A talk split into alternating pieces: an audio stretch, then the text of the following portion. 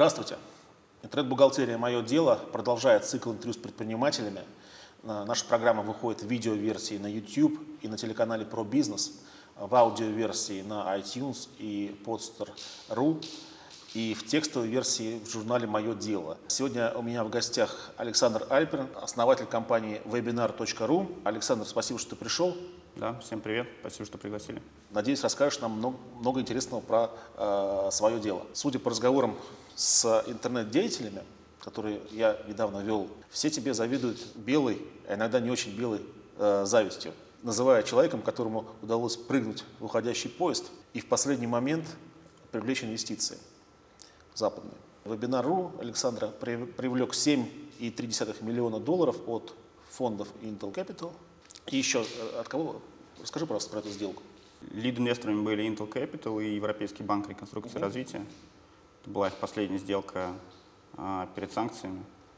А, я имею в виду Европейский банк реконструкции и развития. Также еще а, присоединились Flint Capital и ВТБ Капитал, которые уже были нашими акционерами до этого. Ну, то есть ты оцениваешь эту сделку действительно как последнюю в, в данном историческом промежутке времени для российских стартаперов?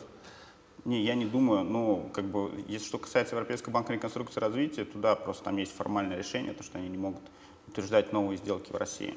Угу. А для всех остальных, я думаю, что еще сделки будут, э, и в том числе и для западных инвесторов. К сожалению, наверное, не в таком объеме, но они обязательно будут. А в смысле зависти, ну, я, конечно, никогда не завидовал тому, кто поднимал деньги, ну и вообще никому. Но уж э, точно считаю, что не стоит завидовать те, кто поднимает деньги, потому что это такой промежуточный, скорее, результат. Это только инструмент для того, чтобы что-то сделать, поэтому неважно, поднимал кто-то деньги или не поднимал. Есть ог- огромная куча денег, 7,3 миллиона долларов. Это по нынешнему курсу 40 рублей за доллар, это уже 300 миллионов рублей. Куда они потратятся? Смотрите, это не такая уж на самом деле и огромная сумма по нашим объемам, э, ну, с точки зрения, я имею в виду, нашего там, бизнеса. Для стартапа, который э, вот, начинается, где несколько человек, наверное, да, это приличные деньги. Для нас это уже не сказать, что прям такая совсем заоблачная сумма. То есть мы нормально понимаем, как с ними оперировать, что с ними делать. Угу. И как? Две вещи. Планируем э, активнее вкладываться в продукт. А, и немножко смотреть на там, другие рынки. Ну, то есть сейчас, скажем так, первый год мы будем заниматься там, исключительно продуктом, потом а, по результатам этого где-то через год будем уже смотреть, что мы можем предложить еще на других рынках помимо угу. России. Продукт э, будет каким образом совершенствоваться? Мы сделаем новую версию, э, в принципе, уже там значительная часть ее сделали, планируем выпустить, там, ну, грубо говоря, там, в первом квартале, первом-втором квартале следующего года. Это будет э, HTML5 э, версия довольно, скажем так, пока нет нормальных там аналогов, работающих э, в мире, э, которые работают там, в этом стандарте, я имею в виду платформ для веб-конференций, то, что мы делаем. Соответственно, выпустим, э, выпустим новый продукт, будем смотреть на другие рынки. У нас сейчас перед программой поступил только один вопрос от зрителя, я его запомнил, поскольку он один. Это Антон Герасимов спрашивал, чем платформа Webinar.ru лучше, чем WebEx.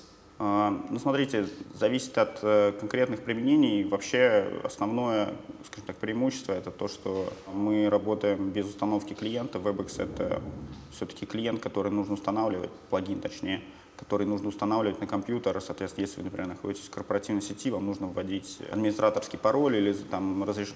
просить администратора, чтобы он выделил соответствующее разрешение на установку этого клиента. У нас э, на данный момент мы используем флеш, э, вот, но все равно это уже удобно, это без э, там, 99% компьютеров уже не нужно устанавливать ничего, уже, uh-huh. уже готовы к тому, чтобы использовать. Когда мы выпустим HTML5, а, ну, соответственно, если, если посмотреть вот эти вот, э, там, WebEx, это плагин, который занимает там, порядка 10 мегабайт. У нас э, флеш-приложение, которое уже без установки чего-либо запускается, соответственно, прямо в браузере, это, это там 2 с чем-то мегабайта. Вот когда мы выпустим HTML5, это будет 40 килобайт. То есть это будет фактически веб-страница, и для пользователя это будет совершенно незаметно. Запуск э, там, вот этого сервиса не будет не, ну, не, не будет никакого там загрузки, еще чего-то, это будет прямо сразу вот, uh-huh. практически мгновенно а, работать, это действительно будет очень удобно. Тогда все-таки немножко дилетантский вопрос, а, а чем вот э, сервис вебинара отличается от бесплатных вот сервисов, которые представляют в частности Google. YouTube э, слэш Google? Ну, э, YouTube мы, наверное, там не, вообще не конкурируем никак с, там, с YouTube. И, не, но же прямые трансляции позволяют сейчас делать, в общем-то, бесплатно для а, Ну, это, это, это другое, другое применение. У нас э, такой есть сервис, э, в основном для бизнеса, который позволяет организовывать там, совещания, э, презентации, обучение. То есть YouTube для этого не используется. YouTube используется для там, трансляции мероприятий, например, или для создания каналов, так как у вас.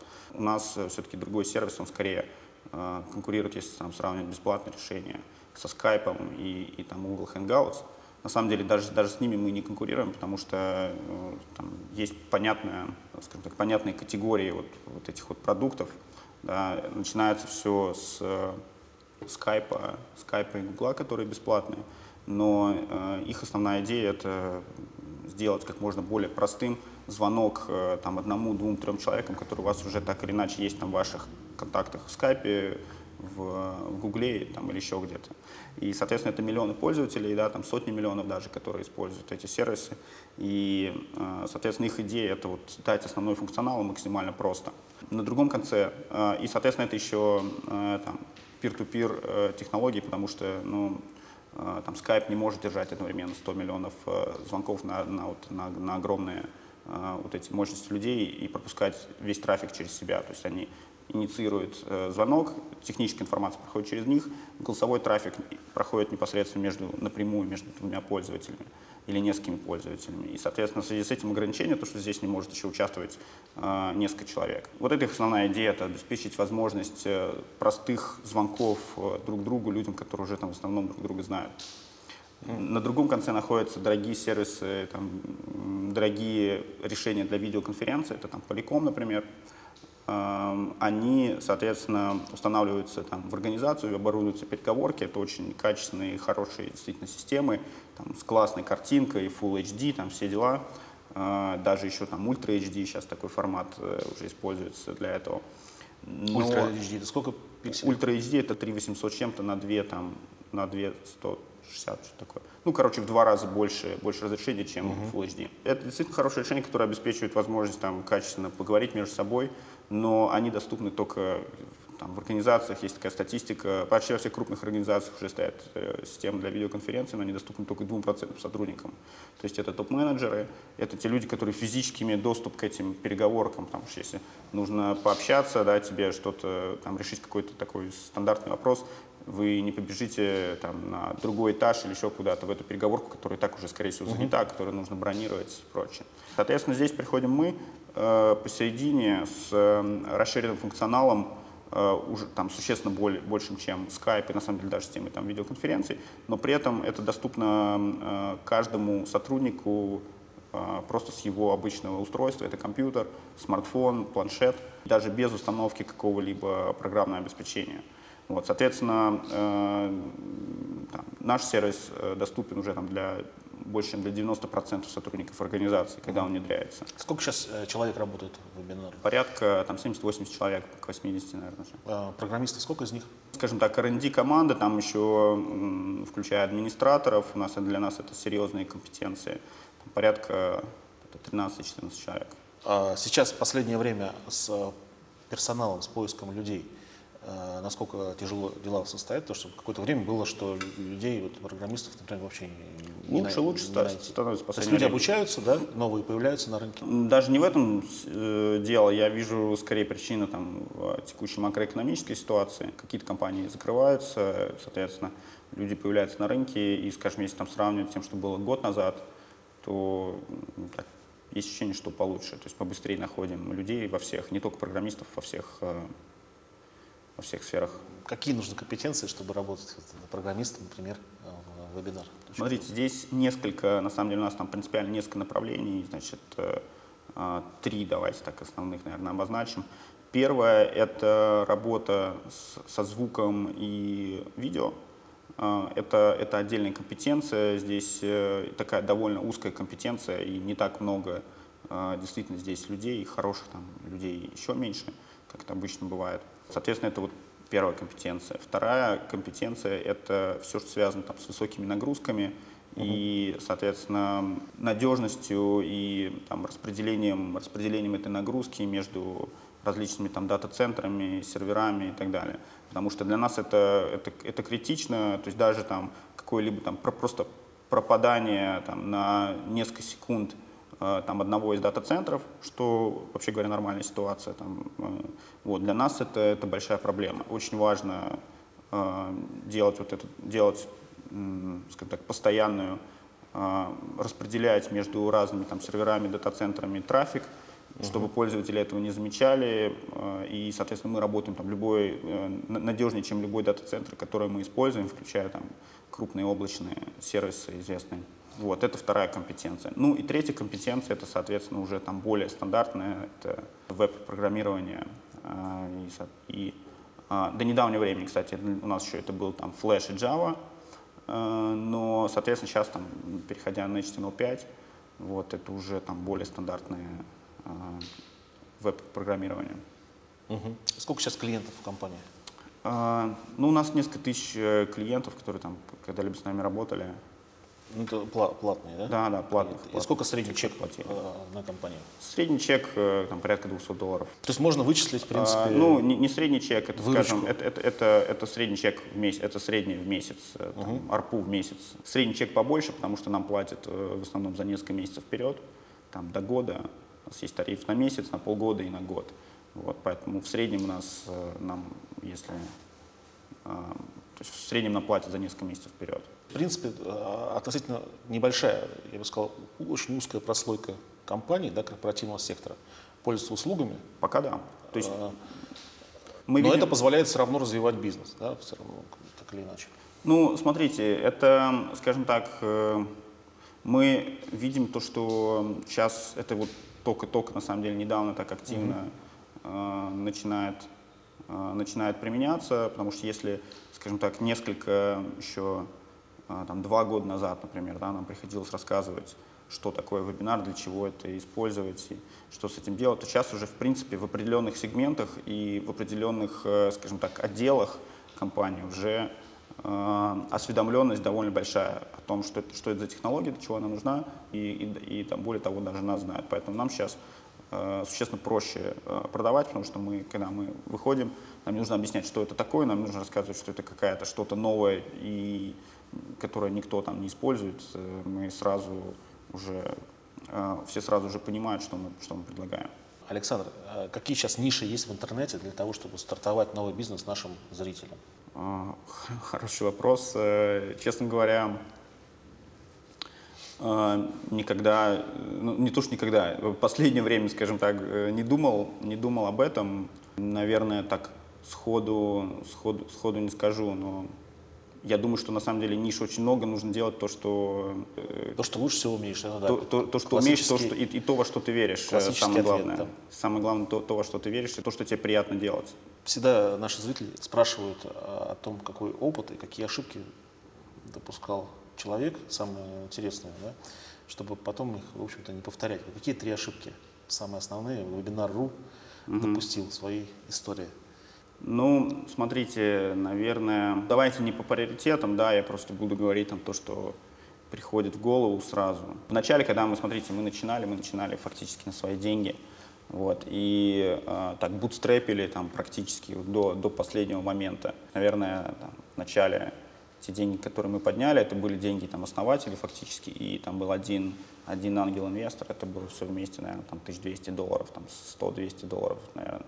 Практически до последнего момента мы э, вот с, с этих денег мы стартанули, там через где-то буквально несколько месяцев мы уже начали работать в плюс, и так потихоньку потихоньку развивались, э, сделали еще даже M&A там с компанией-конкурентом, там Комди. В принципе, наверное, по крайней мере для себя, у каждого и у каждого бизнеса, наверное, свои там особенности, и у каждого человека, но для себя я бы, наверное, сделал вывод, что я бы все-таки пораньше э, пошел поднимать деньги, потому что э, объективно, э, то есть бутстрепинг это, это, это хорошо, но э, до какого-то момента, э, то есть в какой-то момент нужно инвестировать серьезно в команду, в, там, в инфраструктуру, да, там, в кучу вещей. И вот э, конкретно вот наш тип бизнеса, да, там, SaaS, и еще SaaS критичный к, к тому, чтобы, э, к, во-первых, критичный к операциям, потому что ну, нужно их делать как бы выстраивать там, execution операции очень, очень серьезно. А, и второе — это критичный к... SaaS — это software as a service, service, да. то есть софт как бы как сервис, Как, как сервис, да. а execution — это выпол- исполнение. Execution — это, это соответственно, M&A критичный... это слияние. Просто у нас не все люди знают английские термины, поэтому я просто поясняю. Значит, M&A, да, это слияние поглощение. У нас было слияние там, с компанией Comedy, с конкурентом.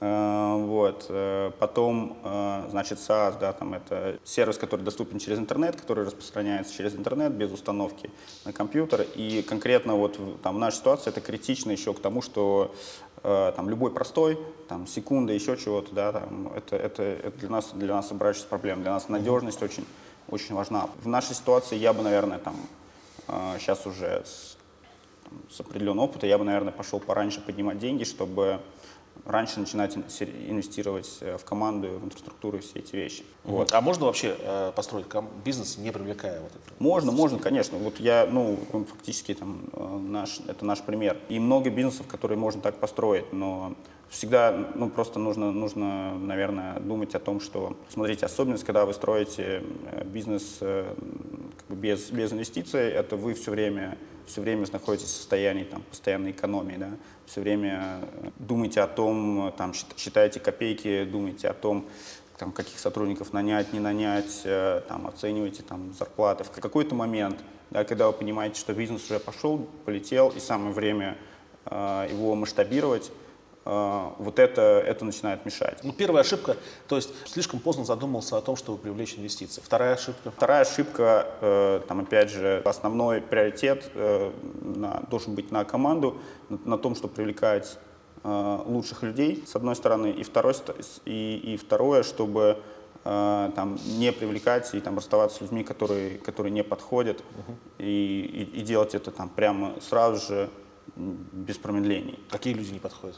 Это зависит от бизнеса, зависит от, от конкретной ситуации. То есть, ну, только, только, только там, основатель или там, генеральный директор, да, или, или руководитель конкретный, да, там, он поймет, какие люди ему подходят, какие не подходят. В ритейле одни люди подходят, в, там, в рекламном агентстве другие. Вот. э, Но это, это зависит от э, там, того, что они должны делать, зависит от корпоративной культуры, э, там, от ценностей, которые вы, соответственно, для своей команды пропагандируете и ставите во главу угла. Нужно проверять, конечно, обязательно на совпадение э, с этими ценностями и э, совпадение с э, вашей корпоративной культурой. Вторая ошибка – это э, не привлечение нужных людей и, наоборот, удержание, наверное, ненужных людей, да, которые до какого-то момента происходят. Да, то есть не нужно, не нужно стараться людей там, из- изменять, да, это очень тяжело. Э, Вот. Нужно стараться с самого начала подбирать тех, кто, тех, кто максимально подходит. Но вот у Егора Руди, который недавно был в программе, у него другая психология. Он э, человеку пытается найти его место в структуре. То есть, если он видит, что человек здесь вот не выполняет свою роль, он будет долгое время искать, куда бы засунуть этот кирпич, чтобы он сыграл э, в этой стене какую-то важную роль.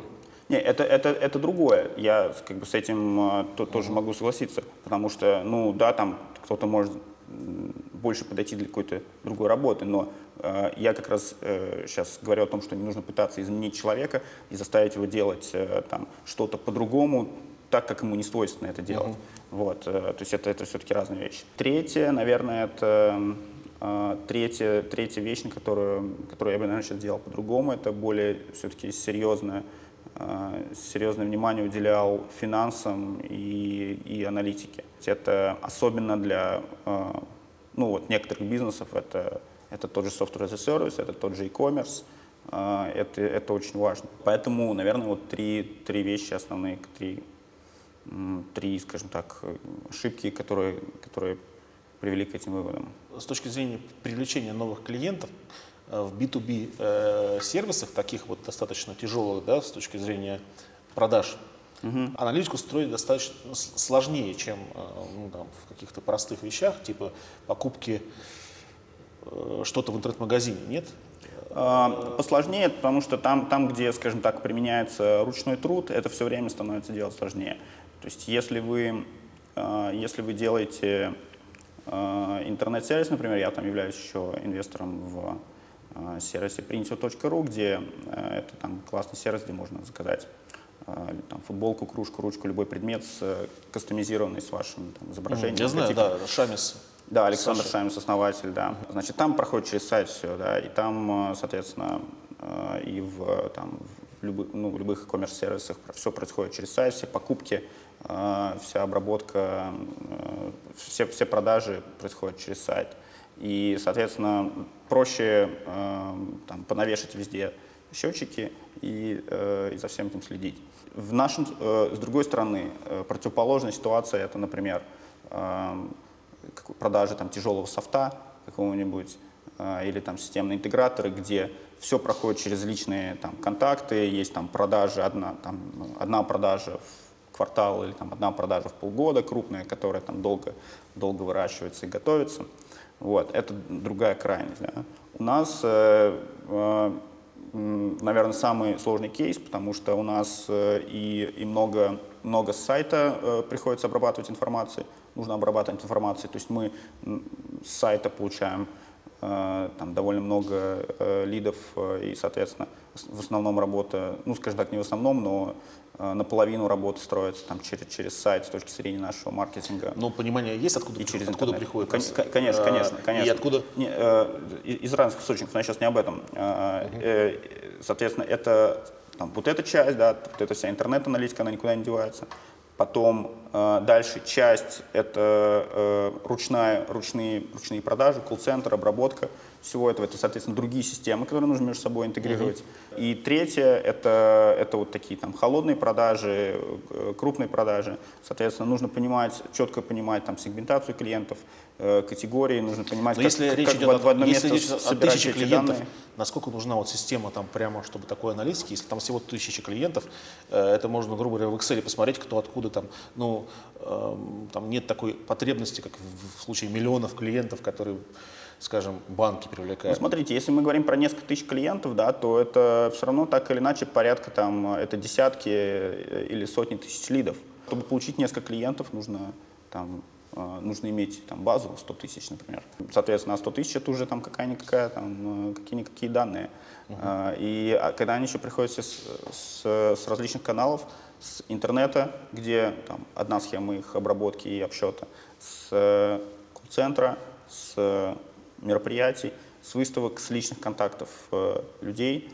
Все эти клиенты еще имеют разные, э, разные там LTV, вот, и, соответственно, разные схемы обработки, раз, разный конвейер для каждого. Это уже там какой-никакой, это, это уже там совмещать вот эти все, э, все вот эти подходы, уже какой-никакой там труд. Из интернет-рекламы какая лучше работает в привлечении клиентов? Контекст, там, тизерная там, реклама, баннерная, не знаю.